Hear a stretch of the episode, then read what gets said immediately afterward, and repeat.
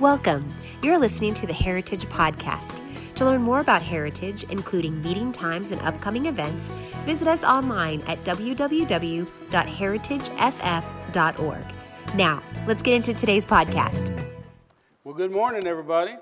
Praise the Lord. Isn't the Lord good? Say this with me I know God is good. Say it like you mean it. I know God is good. And I know His word is truth. Amen. Not true, but truth. Jesus said in John 17, Father, thy word is truth. I don't know about you, but when I found that scripture as a teenager, it was just such a peace to me. Like, if I can find it in the Bible, I can take it to the bank. Jesus said, Father, thy word is truth. Wow, what a, what a deal. I know we live in America today where we don't much believe in absolute truth anymore, but this missionary still believes in absolute truth. That if I can find it in the Word, then uh, it's absolute truth. Thank God. Thank God. Thank God. Well, you can be seated. Praise the Lord. What a delight it is to be at Heritage. It's always, always a delight to be here with you guys and to be with Pastor Art and Joanne and, and uh, the ministry here. And we've been long, long, long time friends, and you guys are partners with our ministry and help send us around the world.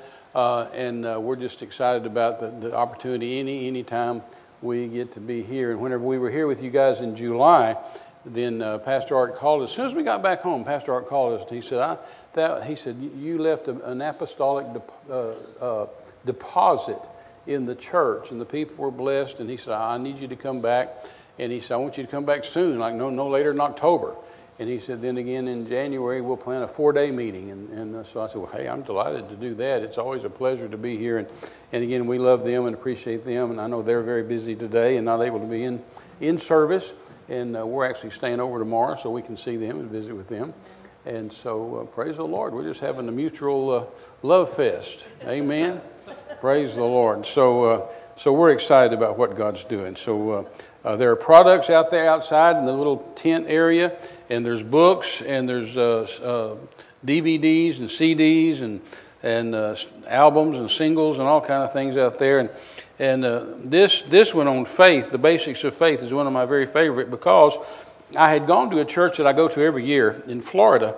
And, uh, and several years ago, and the pastor, uh, he and I were talking, and, and I said, My secretary told me you want me to minister on spiritual authority while, while I'm here because that's something people like me to do everywhere I go, and I'm kind of known for it around the world and have to live by it or get killed. Uh, but uh, uh, he said, Yeah, that'd be great. That'd be super. And I said, Okay, we'll do that. And then he came to me a little bit later and he said, You know, Terry, I just want you to, never mind that. He said, Just preach whatever the Holy Ghost puts on your heart, whatever you want to preach. I said, Really? Really? I can just preach what I want to? I can just preach what the Holy Ghost tells me to do? And he said, Yeah, that, that's, that's, that's fine. And so I said, Then I'm preaching on faith. And, uh, and so I taught for, I don't know, two or three days uh, on the basics of faith. And, and it was, and I've, I've preached on faith for 52 years. I mean, I've preached on faith forever and love faith. But yet, this session uh, is my favorite because the whole time I was preaching it, Ed, it was like the Holy Ghost was showing me new stuff. And so while I was preaching, I'm thinking to myself, I need to take notes. I, I, I, need to get this. I need to get the CD of this. This, this. I didn't know I knew that. You know, this is this is good. And uh, so uh, I really enjoy that that particular series. This is not audio, so don't go out there and buy it and think you just stick it in your car. This is video a spiritual authority video, and it's five hours, five 60 minute sessions on uh, spiritual authority. Then this one is the same thing, only not the same thing, it's more because there's 11 CDs in here, but this is audio. You can grab this and listen to it audio, but the other one's video, so don't, don't confuse that and think, you, think you're getting something you're not. So this is a video, this is audio, and there's 11 CDs in here, and then there's five hours on here. And I preached this at Joseph Prince's church in Singapore a number of years ago. Setting your course is one of the finest uh, things that, as a Christian, you need to learn. Because I have literally gone into hospitals over many years, doing this for 52 years. And, I, and, I, and so I know that other ministers have done the same thing. You go in a hospital to pray for somebody, and uh, they're dying or whatever, and they've called you to come pray, or their relatives have called you to come pray. And I have literally gone into their room and reached over to lay my hand on them to pray for them, and the Spirit of God would speak to me and say, Don't pray for them, they're going to die. And I hate that. I mean, I just, you know, I just kind of stop mid, you know, and so then I just pray some mumbo jumbo charismaniac prayer. Oh, Lord, bless them and bless the doctors and give them wisdom. And, you know, it's just a dumb little prayer that I know isn't going to do any good because God has said to me, don't pray for them. They're going to die because they've already set their course. And once somebody sets their course, then many times, not every time, but many times, no one can change it but them. You know, they've set a course. You, you, you set a course by who you marry, don't you? Don't you? You marry somebody, and your course, you know, and uh, you set a course by where you go to church. Amen. Makes a big difference where you go to church. And you set a course by uh, so many factors and so many things in your life where you, you establish or set a goal. I've had guys come say to me, Brother Terry, my, my, my granddad died at age 40 with heart attack. My, my dad died at 40 with heart trouble. I, I know I'll never see my 40th birthday. Well, they, they've set a course. They've set a course that nobody can change with them. I mean, Oral Roberts couldn't change it, and Copeland can't change it, and Pastor Art can't change it. I can't change it. They, have set a course. I've had ladies tell me, my mother died of breast cancer, my grandmother died of breast cancer. I know that's how I'm going to go. Well, they, they've set a course that they need to change. So, setting your course is really a vital uh, series or message that uh, has helped lots of people literally all over the world. Like I said, I preached it in Singapore and, and I preached it in a lot of places around the world. And then I've got a book, and my old original book, More Than Conquerors, and then my wife Jackie's book, Supernatural Childbirth. Jackie's in heaven today, but uh, she's still ministering through this tremendous book. And they're a blessing to you. And Kenneth Copeland wrote the foreword to my book, and, and Oral Roberts and Pat Boone and John Osteen, a lot of people wrote about it. And it'll help you and bless you. And it's got that story that Ed was talking about uh, about whenever I was a missionary living in Mexico, 24 years old, and I picked up a hitchhiker, and he, he had escaped from prison. And he had a gun, and he reached over and shoved it in my ribs while I'm driving, and he grabbed my collar like that, and he screamed at me and said, I'm going to kill you. Only this is all in Spanish. Te voy a matar. And, uh, and, and, I said to him, I'm a man of God, and you, I've got authority over you in the name of Jesus, and you can't kill me, which goes back to spiritual authority. Amen. And uh, he said, I said, I'm going to kill you. And I said, I said, I'm a man of God and got authority over you in the name of Jesus. You can't kill me. And so he ended up shooting at me five times uh, at, at, point blank range. I mean, uh, I mean, this close, you know, and uh, all five bullets didn't hit me. Uh, all five bullets did hit me. Now, Pastor Ed said a while ago, he said, he said he was shot five times. No, no, no, I was shot at five times, but I wasn't shot. And, uh, and then God's blessed us and kept us alive uh, around the world. The devil's tried to kill me all over the world. And uh, I, uh, I've been shot at in numbers of places. I, I was down in, uh, I guess Renee and I were preaching in Mexico City a few years ago, and I was sitting at the pastor's desk before I went out to preach, and I was just studying for, my, for, for the service that night. So I wasn't paying much attention to what they were talking about, Jackie and the pastor and his wife. I mean, excuse me, Renee and, and the pastor and his wife. And, uh, and so uh, the pastor's wife came over to me and she said, Brother Terry, how many times was it you were, you, you, you were shot at? And, uh, and I said, uh, I said, uh, uh, five times, or three times. I said, three times. And she said, what? And I said, yeah, three times. She said, I thought you were shot at five times. And she was all disappointed. And I said, Oh, you're talking about the hitchhiker story, right? She said, Yeah, I said, Yeah, three, uh, five times. I said, He shot at me five times. I said, I was thinking about how many times in total around the world, and it's been three different locations, three different places I've been shot at. And so that's what I was thinking. But um, uh, anyway, spiritual authority is something we need to get a hold of. And then this book, More Than Conquerors, has got that story, and then this, this has got that story in it, uh, spiritual authority. Because in this day of school shootings and police shootings and, and stadium shootings and, and mall shootings and store shootings and, and street shootings and drive-by shootings and all that stuff, if you've got somebody that, that's vulnerable to that or in those kind of places, you need to get them that book. And just the first chapter is called Hitchhiker, and uh, it, it, can save their life to, to teach them that uh, uh, uh, that's not the final authority, that the Word of God is the final authority. The name of Jesus is the final authority. So those things will bless you and help you. And there's a series on missions out there that's real special to my heart and to God's heart. Missions, I don't know if you know this or not, but missions is God's favorite subject. it really is. Because He actually sent Jesus for missions. Right? He, he so loved the world, He gave His only begotten Son that whosoever believeth in him should not perish but have everlasting life. So it's God's favorite subject. It's the, it's the reason for the church. It's why the church is here. And uh, we need to be about the master's business. Amen. So, anyway, those things are all there to help you and they'll bless you, they'll minister to you. and uh, you just uh, get a hold of them and, and uh, uh, meditate on them. And, and, and, I've always said this about our book and tape and table and our product table that there's no, there's no theory back there. There's not anything back there that I think might work. It's 52 years of third world missionary evangelism that I know for a fact works. Amen.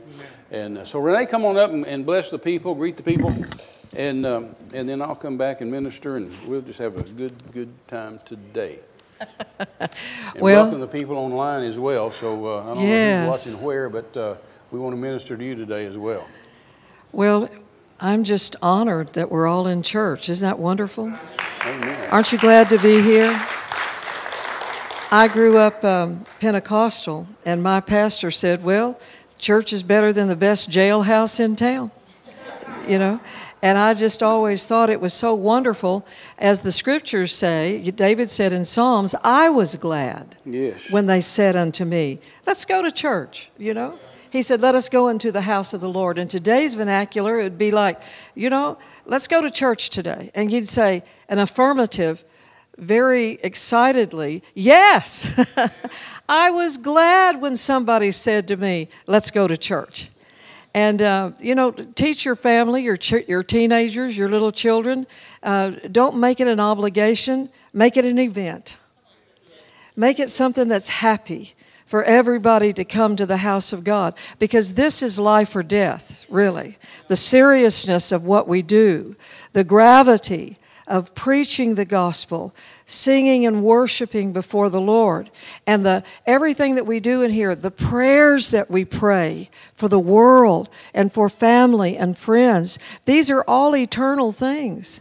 You know, we handle the most sacred things on the planet. And we don't need to teach it, uh, treat it in an immature, emotional way that it's all about our entertainment. You know, when you're emotionally fragile, you know, mentally weak minded, then, then everything is about how you feel. But when it's not about how you feel and you have a mature soul, then you learn to treat things of real value. Um, hand me my Bible, darling. I just want to give you one verse. Um, I have, I have uh, endorsement from the pastor to say whatever I want to. So, but you know, it's not. I'm not here to entertain you. You know, I'm. I, I hope you like me, but if you don't, that's okay. That's between you and Jesus. You know, I have to do the same thing for you. I mean, you know, your flesh. Everything is. You know, the flesh is the flesh. Don't put anybody behind this pulpit on a pedestal, because we all fight the same garbage you do. You know, and there's only three kinds of sin three categories the Bible talks about lust of the eyes, lust of the flesh, and the pride of life. Everybody deals with it. If you've got a body, you deal with that. And so nobody's exempt from the battle. Everybody has to deal with the battle. So, because we stand behind a pulpit and we have a microphone, doesn't mean we're any more holy than you are. Because everybody deals with stuff. We deal with the, the thoughts the enemy tries to bring. We deal with the lust of the eyes, the lust of the flesh, the pride of life, all of those things. It is a daily battle to discipline and mature yourself to be more like Jesus. And you can win that battle, and you can win the attack of the enemy if you're willing to change. you know, I had a gentleman in my church years ago. My first husband and I pastored for nearly 40 years. And uh, this gentleman came in our office one day, longtime church member, had, had been uh, one of our deacons, and really, you know, I felt like loved God, loved the church and everything. And he got really upset one day and came back and told my husband in, the, in, the, in his office, he said, he said, Pastor, you're, you're, you're preaching like you want me to change. and I went, well, duh. What do you think you're here for? You know? Why do you think we, we serve God anyway? I mean, look at this. This, this Bible is all about what God thinks about your life. It's just full of thoughts about how God sees your life. But I wanted you to look at Philippians chapter 1 here, and then I'll sit down. I just wanted to show you uh, this particular scripture because it's so important for us to think right. Everybody say, I want to think like God. I want to think like God. Terry's first message he ever preached in his church many, many years ago as a young youth pastor was think like God, talk like God, you know, live like God, act like God. Uh, just three categories of things which I think match the lust of the eyes, the lust of the flesh, and the pride of life, you know? And uh, the lust of the eyes is I got to have it. The lust of the flesh, make it simple, I got to do it, you know? And the pride of life is I got to have it and do it before you. you know? I want to be the first one on my block, you know, to do that. So we have to work on that imperious, condescending, uh, the spirit of pride that uh, Proverbs chapter 6 says that God is an abomination, I think, from which all sin comes from, and it is the spirit that overestimates oneself against someone other other people and puts other people in a, in a condescending lower position than you. That's in Proverbs 6 16. That God's attitude is that the spirit that overestimates oneself and underestimates others. That's the Amplified Bible. God wants us to live holy and live free from all of those things so that we're not entangled, like Paul said, with the, uh, with the things of the flesh. I don't want to be entangled and tripped up by my own goofy thinking. How about you? I want to be delivered from dumb thoughts, from immature thoughts, from any window or door that I've opened that hell can come in and sow something dumb in my head and I can think right. You know, I was thinking about the praise and worship team too. I wanted to say this to y'all. You know, in the, in the Old Testament, the tribe of Judah, who was the praise and worship leader, everybody say the tribe of Judah. When's the last time you said that? See, that's Bible vocabulary. You got to you got to talk like that. You know, the tribe of Judah were the praise and worshipers in the Old Testament. And, and God's command was send Judah first and they were to go out in any battle and lead Israel into battle by their singing and by their praising and by those instruments that they carried with them. And I thought, well, if you're going to be a praise and worship leader in the Old Testament, you've got to be really courageous.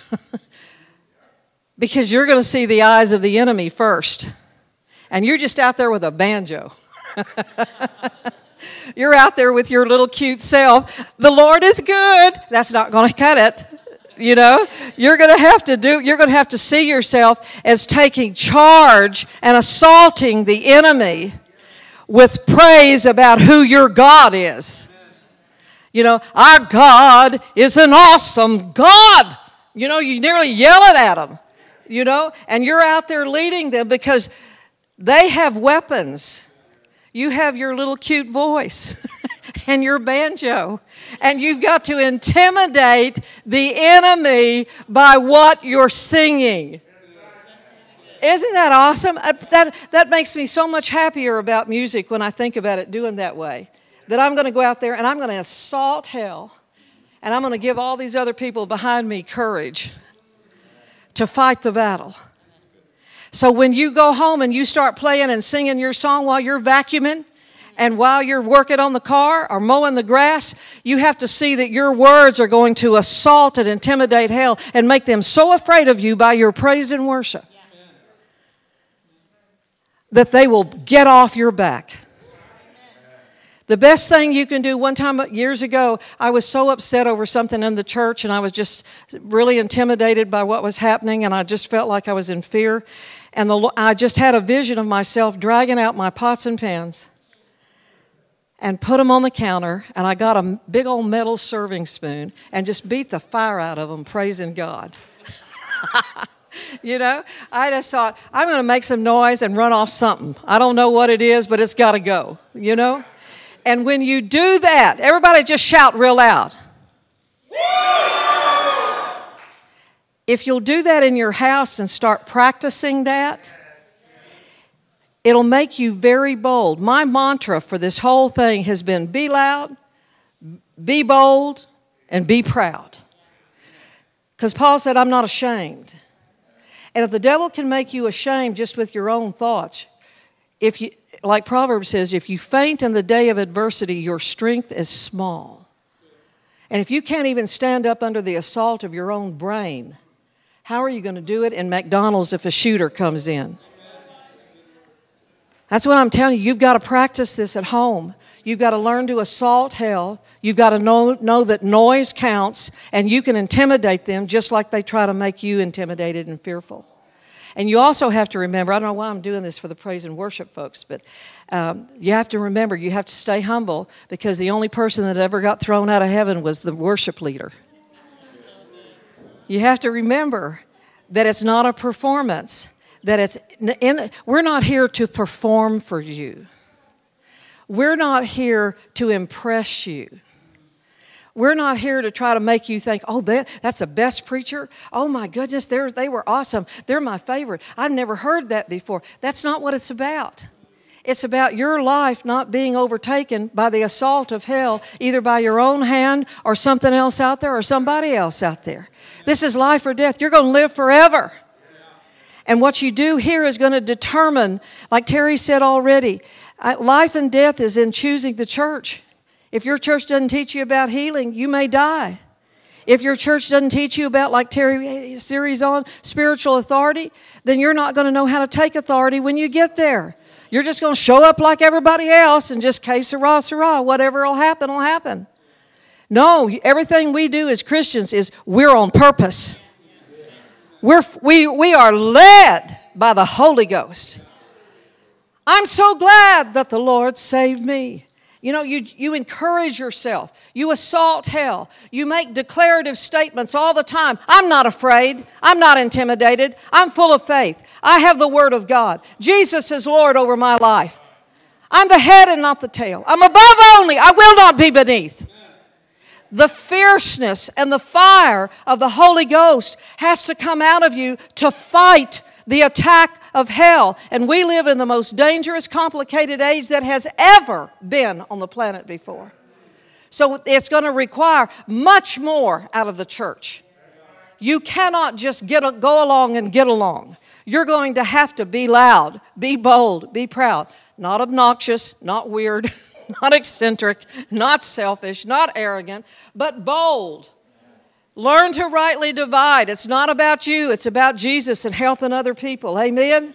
Let the Holy Ghost all the time be at work on you to, to, to refine the presentation of who He is through your life. Amen?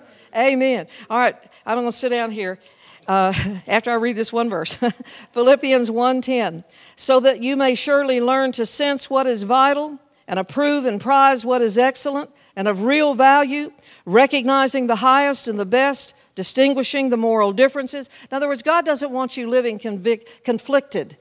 That you, you have absolute truth. You know the truth. You're not easily swayed into uh, wonderment or consternation, or you don't have an answer. The Amplified Bible makes that very clear that He wants you to be able to learn to prize uh, what is vital and approve and prize what is excellent and of real value, and then leave off the other stuff. You're not obligated, uh, as the scripture says, that God wants you delivered from wicked and unscrupulous people. God doesn't even want you around them, much less trying to convince them. You're just emancipated from those kind of bad people. Don't even have to get involved with them. Isn't that wonderful? There's a whole bunch of lists of people in the Bible that are, I have them, on, I put them on my phone called bad people. and God doesn't even want me talking to them. He doesn't even want me around them because they have given themselves to the kingdom of darkness. And God has me reaching out to those that are hungry, that are thirsty, that I can influence for the kingdom of God. And then it says that you may be untainted. How many of you want to be untainted? Pure, unerring, and blameless, so that with hearts sincere, certain, and unsullied, you may approach the day of Jesus Christ, not stumbling. I don't want to stumble. How about you? And I sure don't want to trip over my own two feet or causing others to stumble. Amen? I want my life to be something that ministers to you and others and is representative of the Lord Jesus Christ. And while we're here today, of your great pastors, Pastor Art and Joanne, that have so faithfully served you, you know, and loved on you and taught you. Uh, you know, when people say good things about them, people say a few through the years might have said not so good things, but they're still here. They haven't been moved by the opposition. They haven't been weak minded, mentally, emotionally fragile. you know, it means we just fight through and we quench every fiery dart of the enemy with the shield of faith. Isn't that wonderful? See, we live, we have to live by the things that we preach. Otherwise, we become, we disqualify ourselves and we do not in any way represent accurately the strength of the Spirit of God that is in us. Amen? Hallelujah. All right, and I want you, one, two, three, I, I want you to think about the thing you're believing God for. What do you believe in God for today? What do you believe in God for? Uh, it may be a spiritual thing, like someone's salvation, or it may be a physical tangible material thing. It may be favor in some area. But I'm going to ask you to shout as loud as you can and just say something by faith or just hallelujah or praise God or I win or Jesus is Lord or something over my situation. And I'm going to count to three. And I want everybody to say something real loud like you're going to fight hell. They're out there standing in front of you. They're trying to intimidate you. They've got swords and shields and weapons and guns and everything else. And they're trying to, and you're going to have to impress them and intimidate them by what comes out of your mouth right now. Are you ready? Sit up straight. Be strong. One, two, three. Yes! Hallelujah. And everybody said? Amen, Amen darling.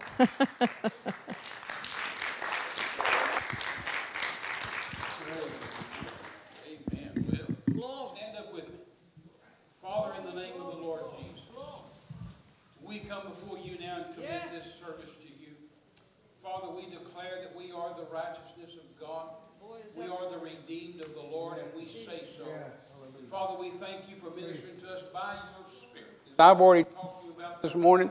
I've asked you that I'll not speak of myself nor in the flesh, but the Holy Spirit, the greater one that indwells me, rise up big within me now and think through my thoughts, speak through my lips, and minister words, words that'll get on the inside of us and create faith. For faith comes by hearing the word. As we hear the word this morning, faith will rise in our hearts and faith will rise in this house. Faith will rise in the people watching online, wherever they're at, that the anointing of God fill the room where they are and feel, saturate them, minister to them. And we thank you for it, Father. We give you the glory, the honor, the praise, the majesty, and dominion in Jesus' name. The name heavens never failed to honor and hell's never failed to tremble at. That we go from this place today with our head up, our shoulders back, realizing we're bigger than we thought we were, better than we thought we were, and can do more than we we thought we could do because we're Christians, Christ like ones, imitators of King Jesus, and we have the answers to the world's problems. And we thank you for it and give you the glory in Jesus' name. And everybody said, Amen, amen, amen. amen. You may be seated.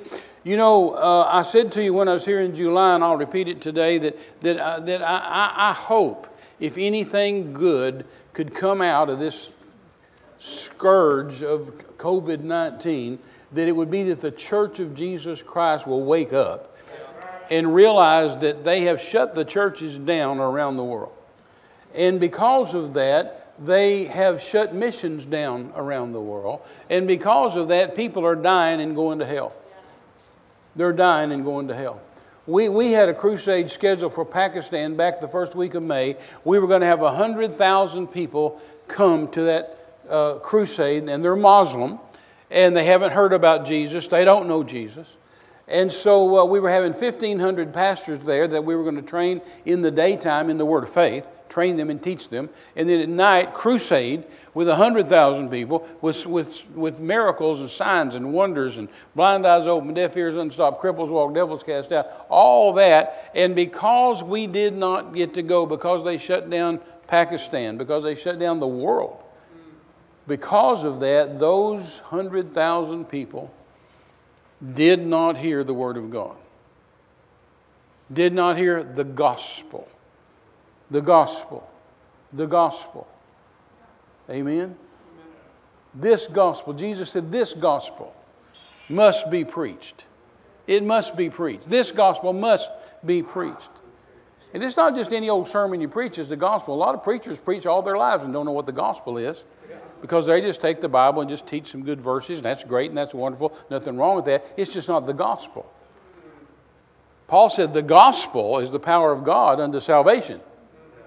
Amen. So I was going to preach the gospel to those folks in Pakistan.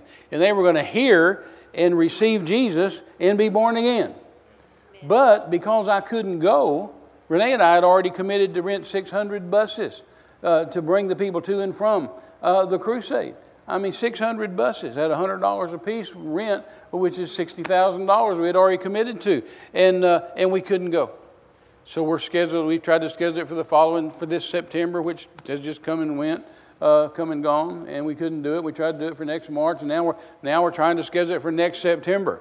And, and I've grieved, Brother Henry, I have grieved, I'm, excuse me, Brother Ed, I've grieved over the fact that, that those people didn't hear the gospel, and if they die before they do hear the gospel, they'll go to hell. They'll go to hell. Now, a lot of churches in America canceled me too because they had to. They didn't have any choice. And, and that didn't even bother me so bad because churches are Christians. You know, if you didn't hear me preach today, well, big deal. No, no big loss. You're a Christian. If you died today, you'd go to heaven. But see, if those sinners die, they go to hell. And so, if there's anything good at all that comes out of this stupid disease, I, I trust that it's that the church will wake up Amen. and say, because of this, we couldn't preach the gospel. Because of this, we couldn't do missions. Because of this, missionaries couldn't go overseas. Because of this, we, we couldn't get the gospel to people and get them saved. Now, of course, we've done a bunch of stuff online and on television. We, we're sending programs to Pakistan and putting them on television stations over there that, that reach 82 different nations, and, and we're, we're paying to have us, our voices translated into the Urdu language, and, and we're doing everything we can. You know, I've, I've preached uh, five messages for, for, for one place in Mexico City and, and four messages for another place in Mexico City. And, and I've preached for places in, in Peru and in, in Colombia. I mean, I've preached all over the world since this thing happened by online because I'm not going to stop. But it's not the same as just, uh, you know, being there and preaching the gospel. Amen. And so, uh, so I pray that the church wakes up to the fact that we, we, we folded like a cheap suit. I mean, when they said shut down, we said right away. Now we finally woke up and said, no, no, no, no, wait, wait, wait, wait. You said it was going to be two weeks. It's been months. We're not playing that. And so uh, most of us, a lot of us have come back. A lot of us haven't come back, and a lot never will. Because it's amazing what fear will do to people. And I've told you before, and I'll tell you again to my dying day, that fear and faith don't live in the same house. You can't operate in fear and operate in faith. Amen. So let me minister to you this morning. We've it's already ten minutes till twelve. So so uh, is that is that possibly true? My my my. Well, I'm not going to quit at twelve. I'm going to take more than ten minutes. Is that all right? Praise the Lord. Let me uh, let me minister to you this morning. Turn in your Bible to Luke chapter 16. Jesus is preaching here, he's speaking here. And uh, in Luke chapter 16, he actually tells a story that's a true story. Everybody say true story? It, it's a true story. Uh, sometimes the Bible, Jesus, in the Bible, Jesus would do what they call parables. And sometimes he'd do a metaphor. Sometimes he'd do an analogy. You know, sometimes he'd say, well, the kingdom of heaven is like a pearl that was buried in a field and a guy found it. You know, the pearl of great price. Or he'll say, the, uh, the kingdom of heaven, is, faith is like a grain of mustard seed.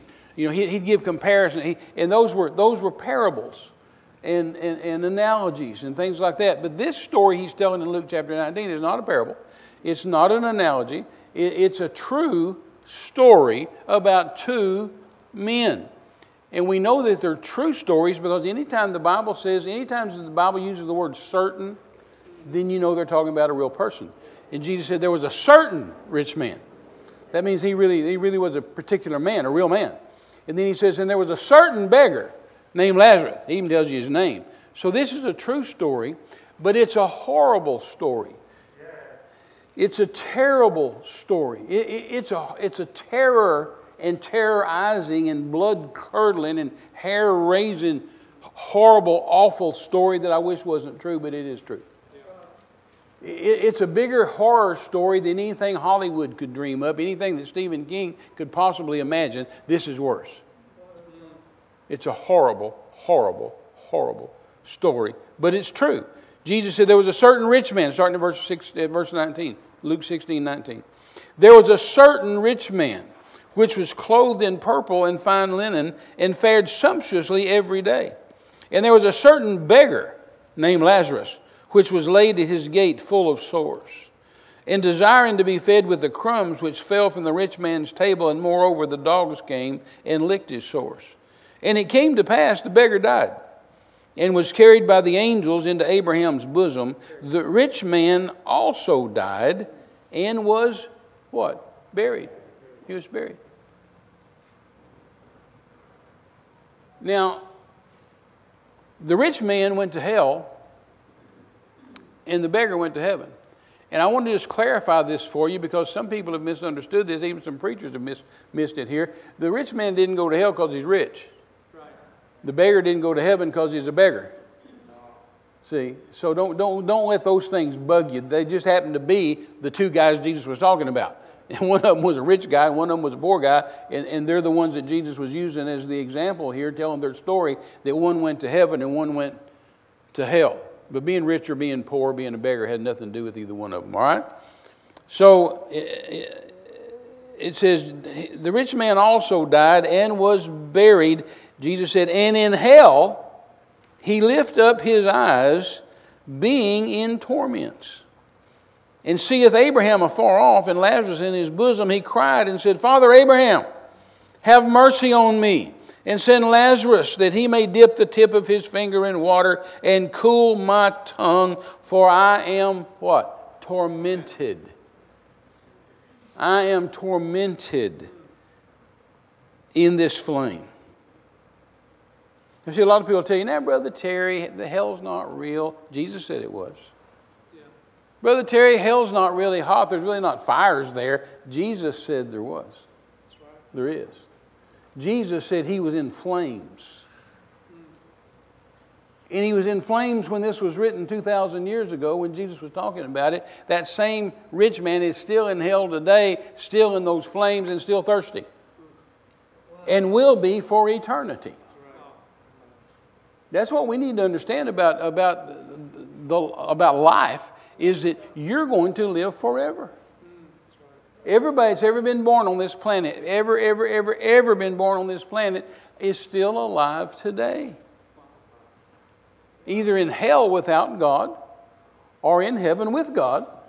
And they'll be alive for eternity, forever and ever and ever and ever and ever and ever and ever and ever and ever. Amen.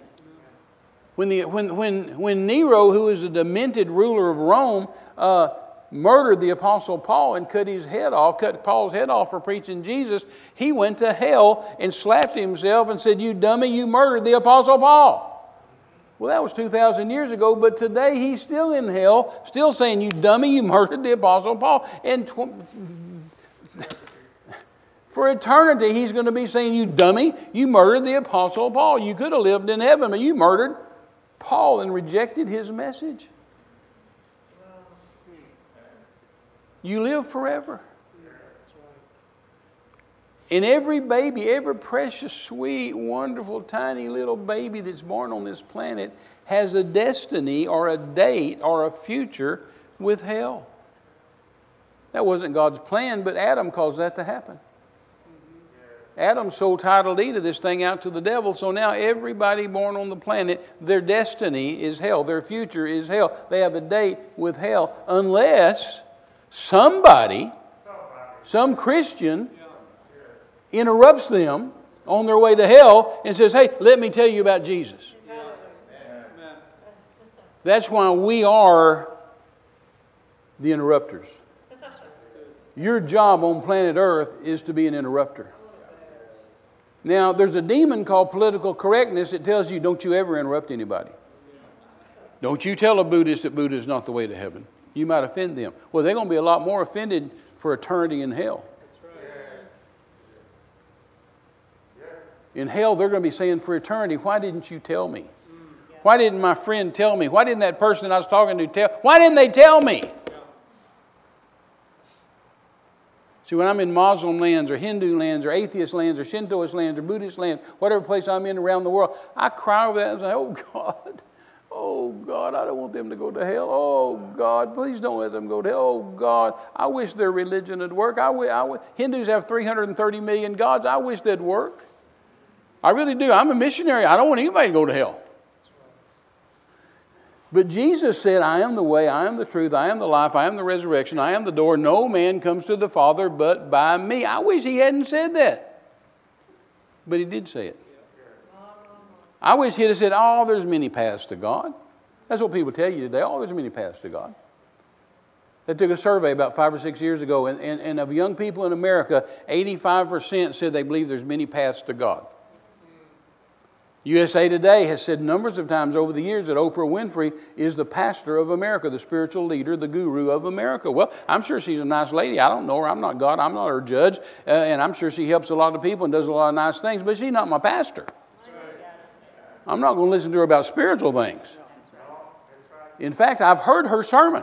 Some of y'all have heard her sermon. She says, You just serve any deity you want to serve, and you'll be okay. That'll send you to hell. That's a bad sermon. And that'll take you to hell. That's not interrupting somebody and saying, you can't do that. See, what the world wants to say is, I can do as I please. You can do as you please.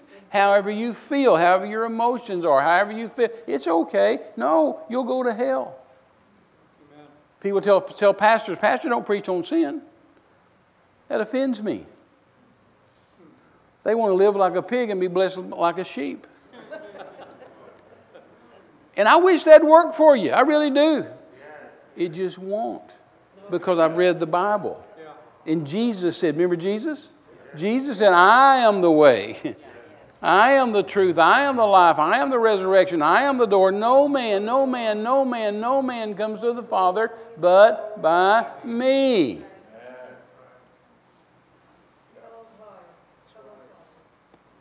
And Jesus is telling this horrible, horrible, horrible story.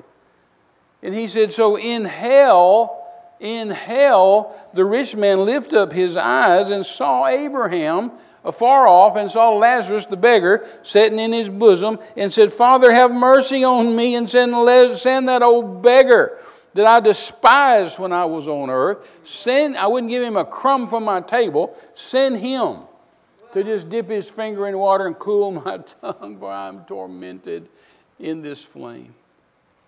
So you can see why the church is here, right? Yep. You can see why you're here. We're interrupters. We're interrupters.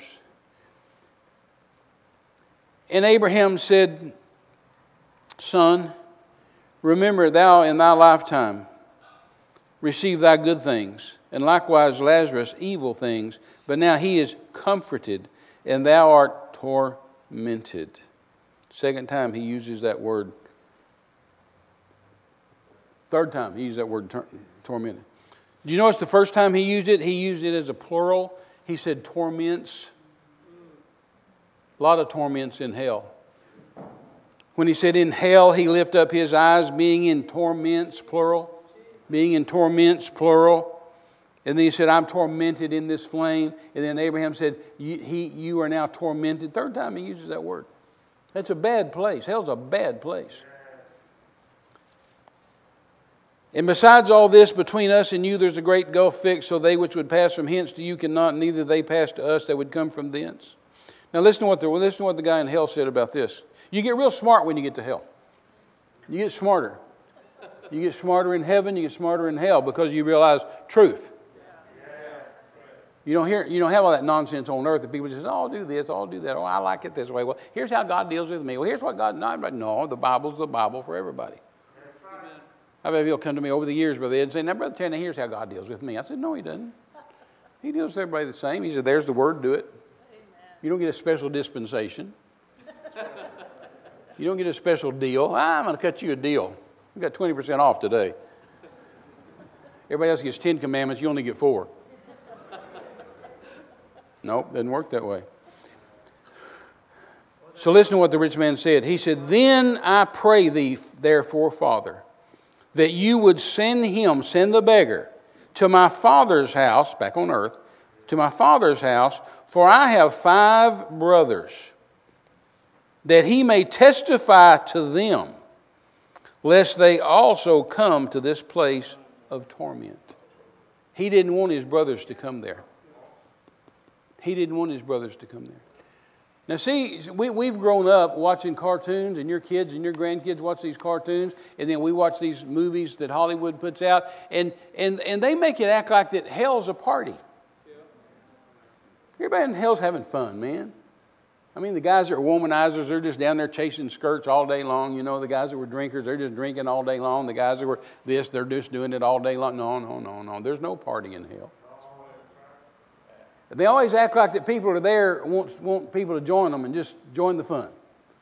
But nobody in hell wants you to come. Nobody in hell wants anybody else to come there.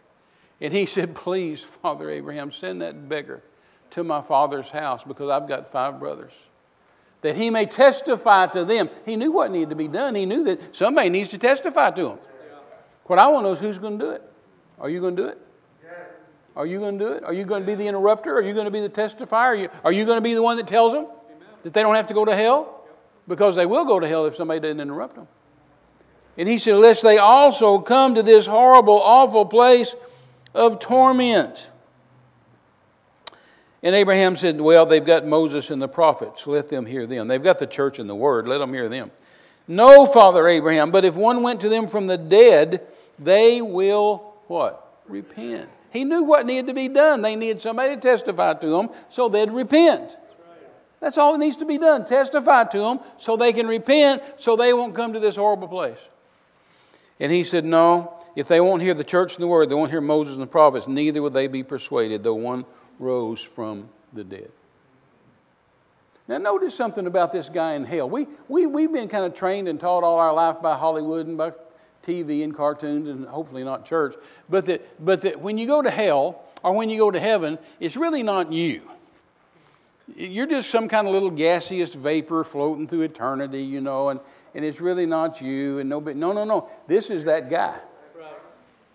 And that you don't know anything and that you're not, you're not cognizant. No, no, no. This guy had his vision.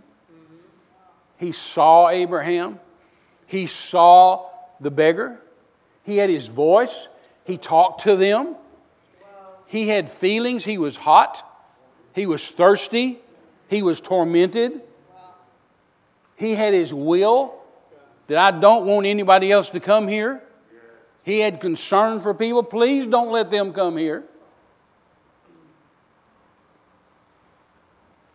Isn't that awful? That's horrible. Do you ever notice in Hollywood nobody ever goes to hell? I mean, seriously, you just watch the news. I mean, somebody famous dies, celebrity dies, movie star dies, singer dies, somebody important dies, or, or, or, rich dies, or famous dies. And all of a sudden, everybody, they stick a microphone in front of their face. Everybody says, Oh, they're looking down at us. That's right. They're all in heaven. Nobody goes to hell. Oh, they're looking down at us today. I remember decades ago when old Frank Sinatra died. Now, I didn't know Frank, old Blue Eyes. You know, I enjoyed his music, still do. Uh, didn't know him, not God, not his judge, don't know if he's in heaven or hell. I hope he's in heaven. I don't want anybody to go to hell. I'm a missionary. But I remember when he died, some reporter went up and just shoved a microphone in front of some one of his famous friends' face and said, What do you think about, you know, old Frank? And he said, Well, wherever old Frank is right now, he's the life of the party. And he's hosting a Jack Daniels. And I sit there and watched that and I thought, buddy, I don't know where Frank is heaven or hell. He only got two choices heaven or hell. I said, but, but, but wherever he is, he's not the life of the party. Because if he's in heaven, I hope, I hope he's in heaven. If he's in heaven, Jesus is the life of the party. Frank's enjoying the party, but he's not the life of the party. And if he's in hell, there's not a party. There's torments. And wherever he is, either place, he's not hosting a Jack Daniels. But it's just amazing how they think. See, you don't get to go to heaven just because you're famous or just because you're rich or just because you're the, beautiful people. Amen. I was preaching in Ukraine when Michael Jackson died. and uh, it came on the news uh, in, in Ukraine. And it said, uh, Michael Jackson, King of Pop's dead. And, and I started listening over the next two or three days. All these people talking about how Michael's a saint and Michael's wonderful and Michael's in heaven. And maybe he is in heaven. I don't know. He's judge. I didn't know him. But I just know a couple of weeks before that, the news was telling me that he was a pervert and a child molester, and they had and everybody in Hollywood hated him. And he was getting out of a limousine to go into a courthouse where he was being charged with stuff, getting his pajamas. And they thought he was nuts. But now all of a sudden, because he's dead, he's a saint. And I even remember watching his funeral. I was sitting in Ukraine uh, and uh, watching his funeral on TV. And, uh, and they had all these people get up and talk about how Michael's in heaven and Michael's great and Michael's wonderful. And then this dumb little old actress by the name of Brooke Shields stood up and she said, uh, and she said, Today, Michael's sitting on a crescent moon smiling down at us. And I'm yelling at her in Ukraine. I'm in Ukraine saying, What? Now we believe in the man in the moon? I, don't know where Michael is. I hope to God he's in heaven. I hope he's not in hell. But I know he's not on the crescent moon. It's just nuts what people think. But I'll tell you something else really quick because I'm, I'm, I'm out of time or running out of time. I only had two, two enemies my whole life. It's the clock and the calendar. and they're always marching, marching, marching, marching. But uh, I'll tell you this anytime someone dies, listen to me real close, it'll help you. This will help you in soul winning. When someone dies that, that everybody in town knows about it, it may be a local policeman, maybe a fireman, maybe a, a, a politician, the mayor, maybe, maybe a celebrity like Michael Jackson, or I remember when I was here in Hollywood, in California preaching. Uh, in fact, I think for art when, when Whitney Houston died. I mean, I, I remember all these different people dying in Hollywood, and, and, and, and everybody knows it. And, and maybe you're in the coffee shop or maybe you're having lunch and, and the server comes over and, and uh, everybody knows whoever it is died the policeman, the fireman, the celebrity, the, the, the pop singer, whoever it is. And everybody's talking about it. And so when they come to your table, all you have to do is what I do. I say, Isn't that awful that that policeman got killed? And they'll immediately say, Oh, yeah, everybody's talking about that. Or isn't it terrible that Michael Jackson died, or Whitney Houston died, or Frank Sinatra died, or Princess Di died, or whoever is famous that everybody knows it. And they'll say, oh, yeah, that's just terrible. And then I just follow that up and say, well, did you ever think about what happens when you die? You know, we're all going to die. Do you ever give much thought, young lady, to spiritual things? You ever think about spiritual things? Well, yeah, sometimes. You know what? What's going to happen to you when you die? I ask myself, what's going to happen to me when I die? I mean, if you're standing at the pearly gates in St. Peter and say, why should I let you in here? Well, what, what would you tell him?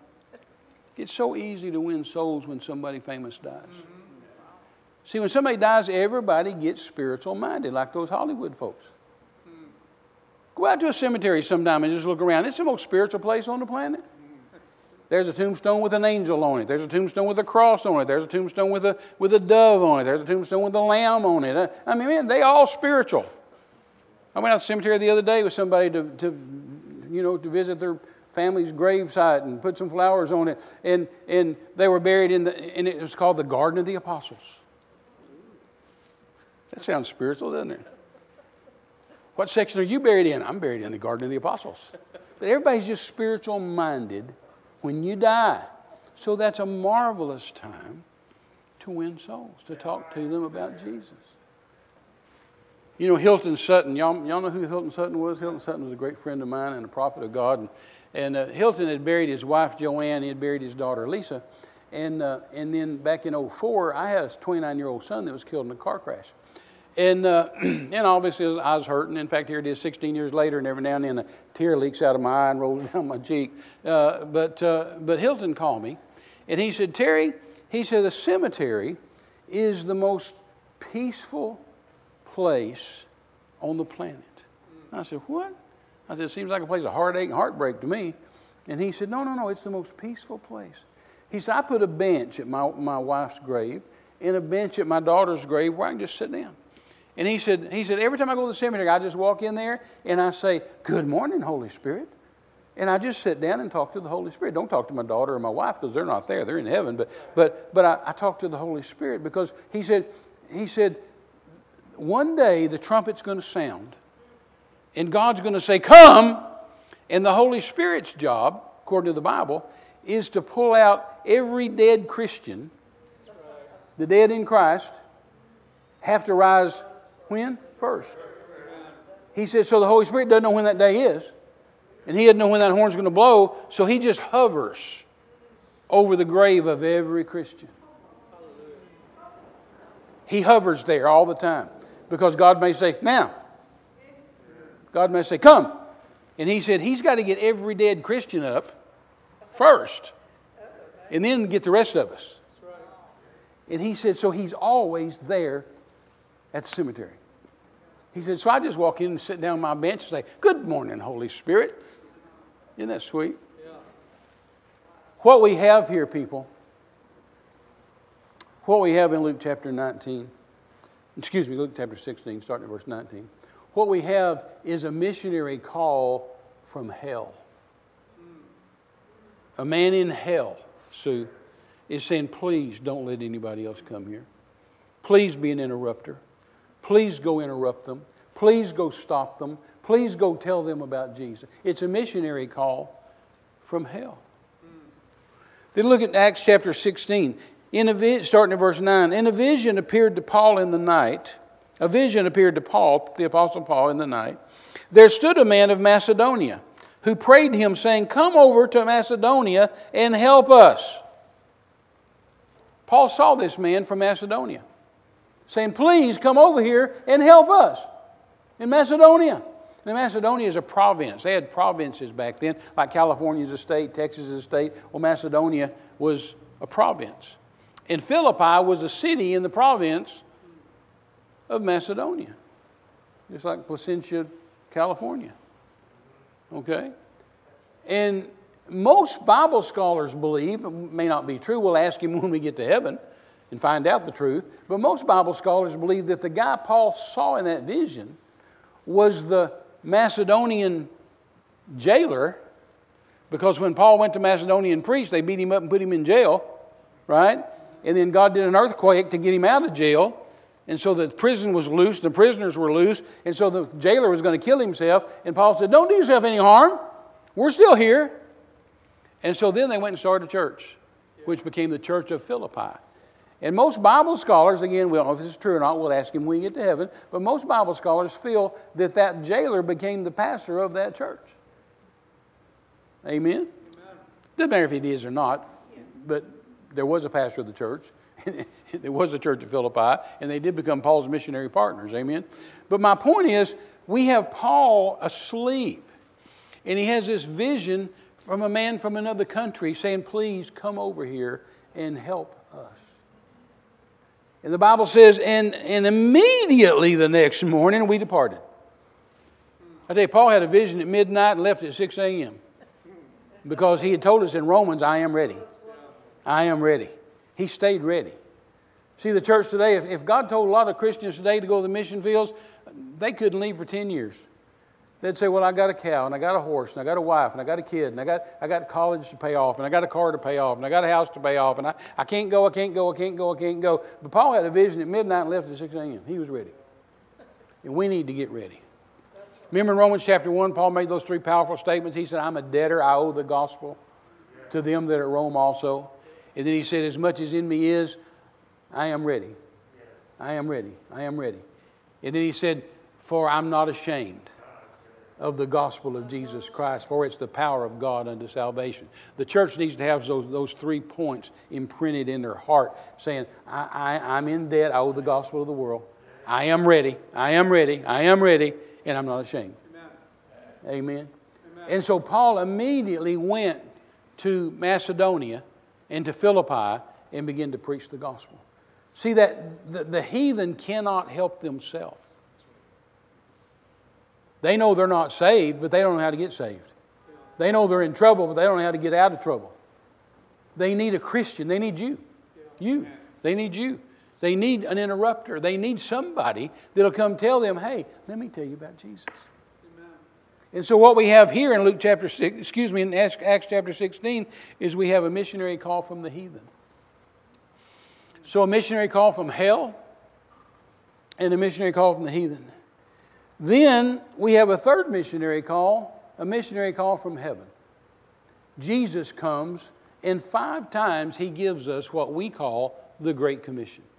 Five times he gives it to us. Matthew 28, starting in verse 18, Jesus came and spake unto them, saying, All power is given to me in heaven and earth.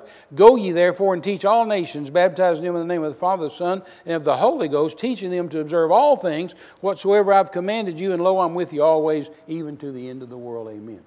That's the Great Commission in Matthew. Mark 16, starting at verse 15, he said unto them, Go ye into all the world, preach the gospel to every creature. He that believeth and is baptized shall be saved. Now listen to this. But he that believeth not shall be what? Damned. Damned to where? Hell. For how long? Eternity. That's a powerful statement.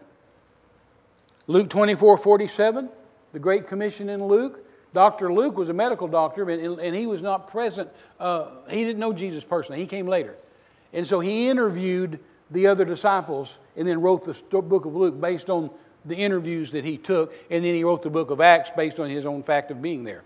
But uh, he wrote in Luke 24 47, he said that repentance and remission of sins should be preached in his name, Jesus' name, among all nations, beginning at Jerusalem. That's the Great Commission in Luke. And then the Great Commission in John, John 20, 21, and 23. Then said Jesus to them again, Peace be unto you, as my Father sent me, even so send I you. There's the Great Commission. He's sending you, just like Jesus, God sent him. And when he said this, he breathed on them and said, Receive the Holy Ghost. And who, now listen, verse 23 Whoever sins you remit, they're remitted to them. And whoever sins you retain, they are retained the Great Commission in John. And then Acts chapter 1, but ye shall receive power, verse 8, after the Holy Ghost has come upon you, and you shall be witnesses unto me, both in the Jewish world and the Gentile world, or both in Jerusalem, Judea, Samaria, and the uttermost part of the earth. The Great Commission. In Acts. Five times Jesus gives us the Great Commission. Five times. So we have a, we have a missionary call from hell Please don't let anybody else come to this place of torment.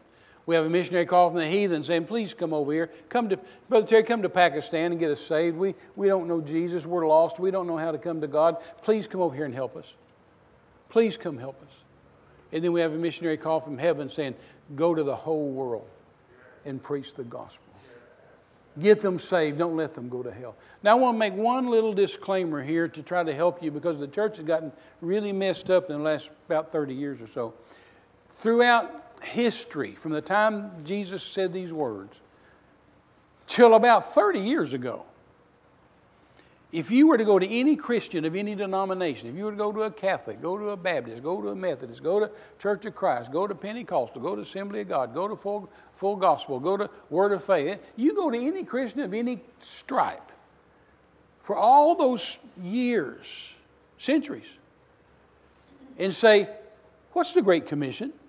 They'd all tell you the same thing. I mean, a Catholic would tell you, a Pentecostal would tell you, a Baptist would tell you, a Methodist would tell you. They'd say, it's going to all the world preach the gospel to every creature. Get people saved, win people to Jesus, rescue them from hell. Anybody would have told you that for all those years. But all of a sudden, about 30 years ago, somebody looked in the concordance. Now, I have a love hate relationship with concordances. I actually use one once in a while, not very often. I actually use one once in a while. But the problem with a concordance, and if you're a concordance user, let me tell you what your problem is.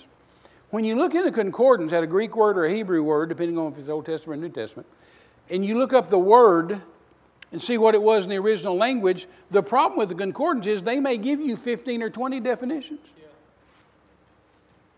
And you being a human, it's human nature to go down the list till you find the one you like. May not be the right one, but it's the one you like. It May not be what they meant in the scripture, but it's the one you like. It fits your sermon, it fits your belief. Well, one of the te- one, well, they looked at that word in Matthew where Jesus said, "Go into all the world and teach." So they looked up that word "teach," and they found where it said, "Make disciples." So they got married to that, and now they tell everybody. Now, if you go anywhere, anywhere, anywhere, Baptist, Methodist, Catholic, I don't care who, and say, What's the Great Commission? They'll tell you, Make disciples. That's an abomination. I think it's a sin because it stops you from soul winning and it turns you from the lost to the Christian and say, me, I'm going to make a disciple out of Sue. I'm going to teach her to be just like me. I'm going to teach her the word, and I'm going to teach her a little Greek, a little Hebrew, and, and I'm to, she's going to be my disciple. No, no, no, no, no, no. You're not even supposed to have a disciple.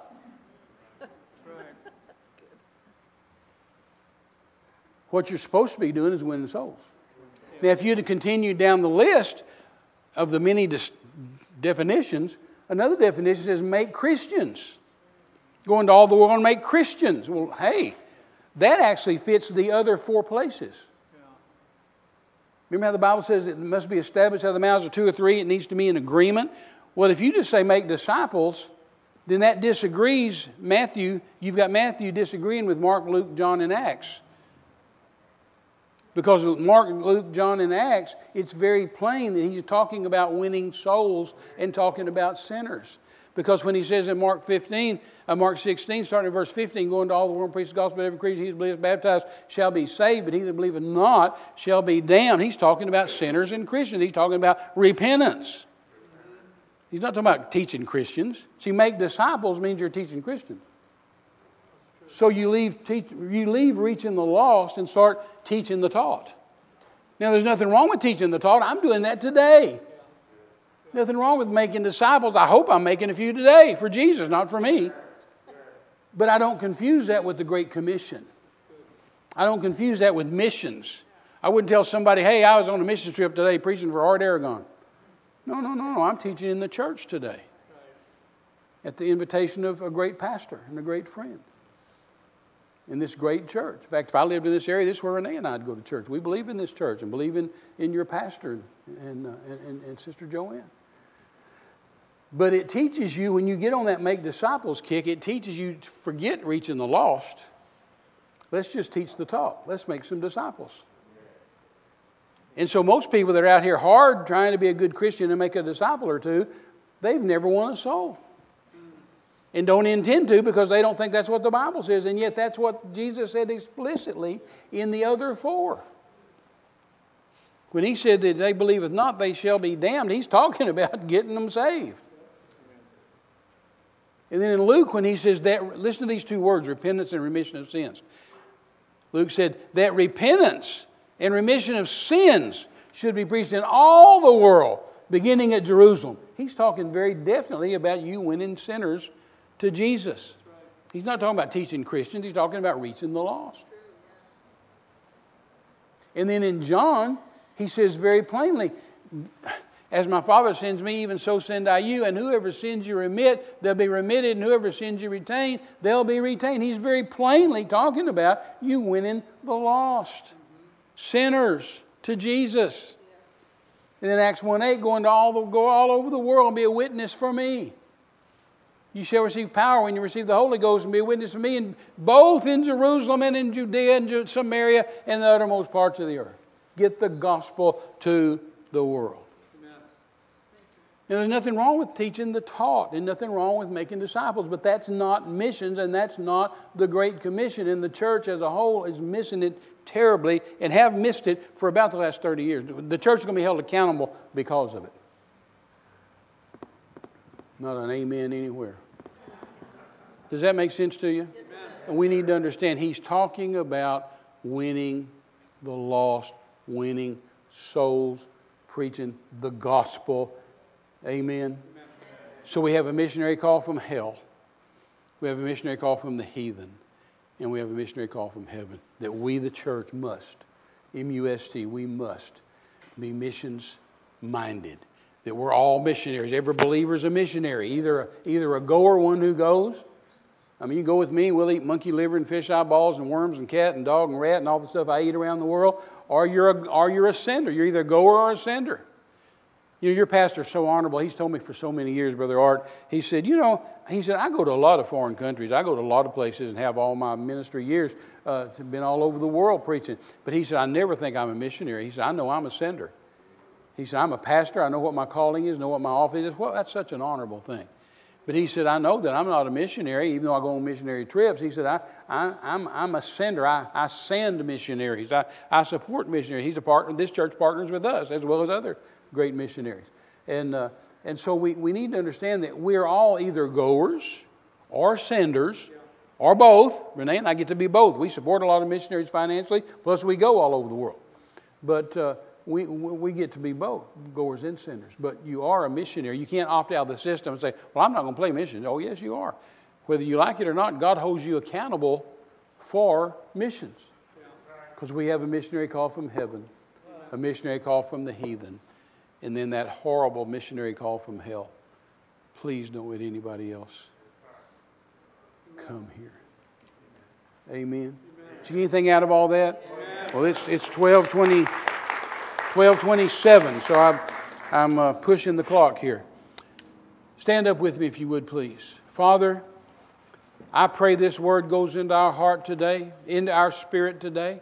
Holy Spirit, I've already asked you before I ever came into the service, praying for this service before we came on the trip and after we got here, and then the, again this morning in the hotel room, that Holy Spirit, I ask you to do those three things that I always ask you. I ask you to turn on the light. When I walk in to preach, turn on the light. Cause people to see what I'm saying is true. Cause people to see the word I'm preaching is true. Turn on the light. Then, Holy Spirit, I've asked you to do the second thing, and that's to prick our hearts. Just like you did on the day of Pentecost, it tells us in Acts chapter 2, on the day of Pentecost, and when Peter stood up and preached, it says that you pricked the people's hearts. You pricked their hearts. Just like you'd prick a hand with a pin, you prick their hearts. And 3,000 people got saved. I believe you to prick our hearts today to become missionaries. Missions givers, missions senders, missions prayers, missions goers. Thank you, Father, that we're interrupters. That we're here to interrupt the people that are going to hell and rescue them from going to hell. And then I ask you to do that third thing, and that's to move on our will move on our will. You don't change our will, you don't do that, but you do move on our will. Move on our will to where we sit here and we say, That's the word. I'm going to do that. I will do that. I will, I will, I will, I will do that. I will pray for missions. I will be involved in missions. When Pastor stands up and says, I've got a missions project, I'll say, Pastor, you can count on me. I will. You can count on me in missions praying, missions giving, missions going, missions anything else you want because we see the word today. We, the light is turned on and our heart is pricked, and we, you've moved on our will, Holy Spirit, to where we will. And Father, I thank you for that. I pray that you write every word of this message on our heart, that we, we remember every day that there's a missionary call from hell, that there's a missionary call from the heathen because they can't help themselves, and a missionary call from heaven where God has said, Jesus has said, go to the world and preach the gospel and rescue people. And I thank you for it in Jesus' name. Now, Father, I pray for every person watching online or every person here in the house for healing. I curse sickness and disease and fever and infection in the name of Jesus. I curse COVID 19 and however many other numbers they want to add to it. By Almighty God, in the name of Jesus. For your word says that the power of life and death is in the tongue. So I speak death to cancer, death to HIV and AIDS, death to lupus and leukemia, death to COVID 19, death to disease. That our bodies are disease free. That no disease will live in our body. Our body is the temple of the Holy Ghost that Jehovah Rapha, the Lord my healer, is my God. So my God is my healer, and my healer is my God. And so I speak healing, healing, restoration, deliverance, miracles, signs, wonders, creative miracles in the name of Jesus. And I speak life, as the power of life and death is in the tongue. I speak life to the people of God. The Zoe life of God. Live and not die, and declare the works of the Lord. In the name of the Lord Jesus. And everybody said, Amen, amen, amen, amen, amen. amen. Praise the Lord. God really just spoke to my heart about signs and wonders. The church doesn't understand signs and wonders anymore today. Uh, we hardly understand healings and miracles, but at least we're familiar with it. But you know, Brother Hagin used to always say, God, God does a sign, and a sign will make you wonder. Because there's no explanation for it, it's a wonder. It's like, it's like, what? You scratch your head and say, what? And I'll tell you, real fast, real, real quick testimony. Way back, way back in the in the in the 50s, I was born in 50, and this was this young man was born a little bit before I was. He was older than me. He's dead now in heaven. But a little boy by the name of Ronnie Cohen. You can Google him. I think it spells, it's the Jewish name. I think it's C O H E N, Cohen. Cohen. But uh, he had a, a, an eye disease. And as a boy, they took him to the hospital, and the doctors did everything they could, and finally said, We've got to take his eye out. We've got to do surgery and remove his, remove his eyeball. And so they did. They did surgery and removed his eyeball. And so he just has a hole in his here, just a socket, just but but nothing else.